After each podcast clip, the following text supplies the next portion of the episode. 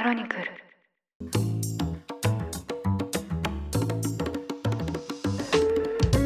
おはようございます。1月27日金曜日。ニュースコネクト。あなたと経済をつなぐ5分間。パーソナリティの竹村由紀子です。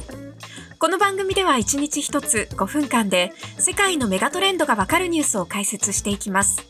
朝の支度や散歩通勤家事の時間などにお聞きいただけると嬉しいです。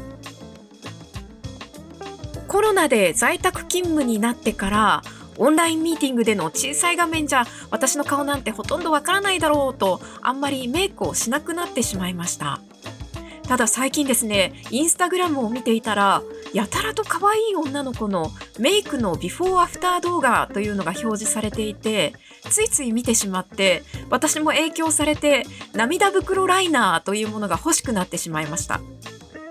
下まぶたの数ミリ下のところに薄く線を引いて影をつけることで涙袋があるように見えるという化粧品なんですけどこれが買ってみたらすごくて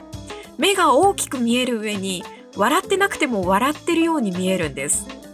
しかもすごいメイクしましたっていう感じではなくてですね結構自然で若者だけのものにしておくのはもったいないくらいのグッズだなぁと鏡の前でウキウキしてしまいました。ただこんなメイクにほとんど興味がない私でもうっかり SNS を見て買い物をしてしまうくらいなのでもしメイク大好きというタイプの方だったら結構無駄遣いしちゃうんじゃないかななんて思いました。やっぱり SNS の影響力ってすごいですよね。私も SNS との付き合い方はまだまだ模索中です。さて今日はこちらのニュースをお伝えします。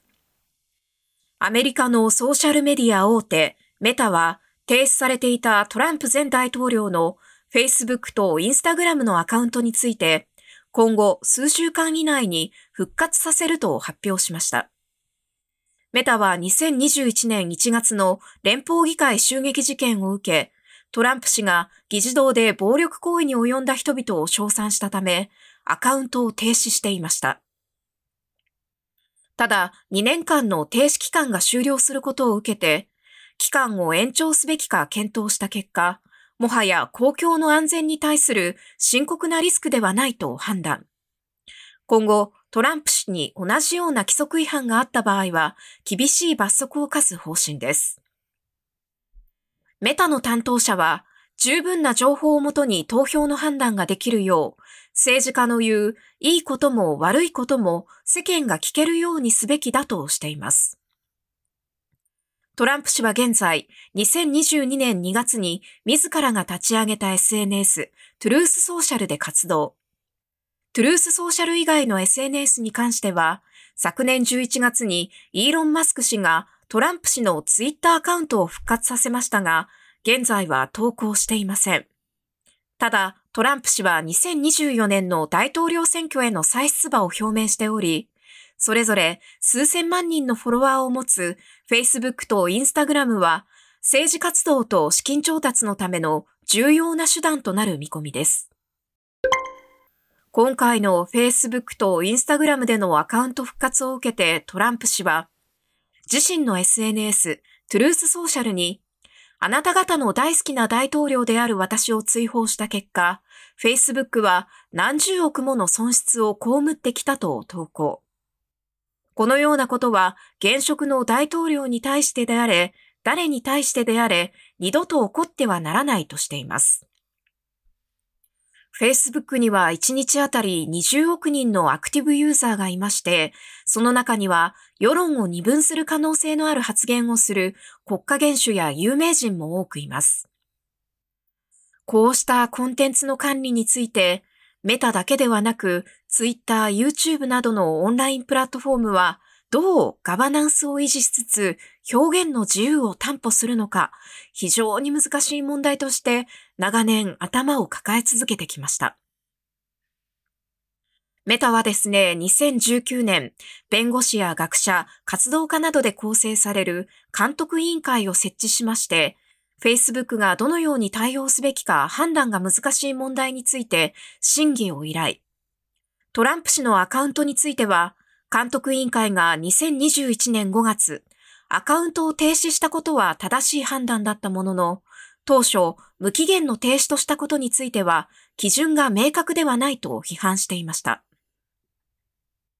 またですね、トランプ氏は2021年7月、自分は検閲の被害者だとして、メタ、グーグル、ツイッターの3社、並びに各社の CEO を提訴していまして、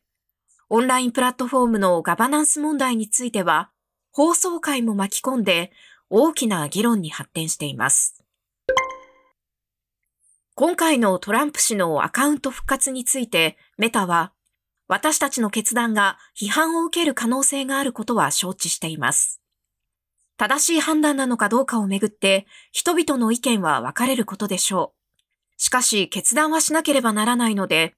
監督委員会の指導を受けた意思決定プロセスに従って判断を下しましたと発表しています。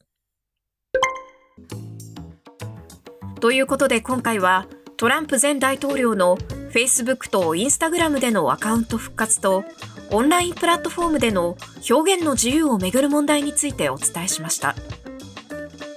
トランプ氏のアカウントが復活したことでこれまで暴動を扇動してきたことなどを理由に停止されていた他のアカウントも復活する可能性が出てきました。こうしたオンラインプラットフォームでの規制のあり方についてのニュースまた番組でもご紹介していこうと思います。ニュースコネクトお相手は竹村由紀子でした。番組への感想はカタカナでハッシュタグニュースコネクトとつけてツイッターに投稿してください。もしこの番組が気に入っていただけましたらぜひフォローしていただけると嬉しいです。それでは良い一日をお過ごしください。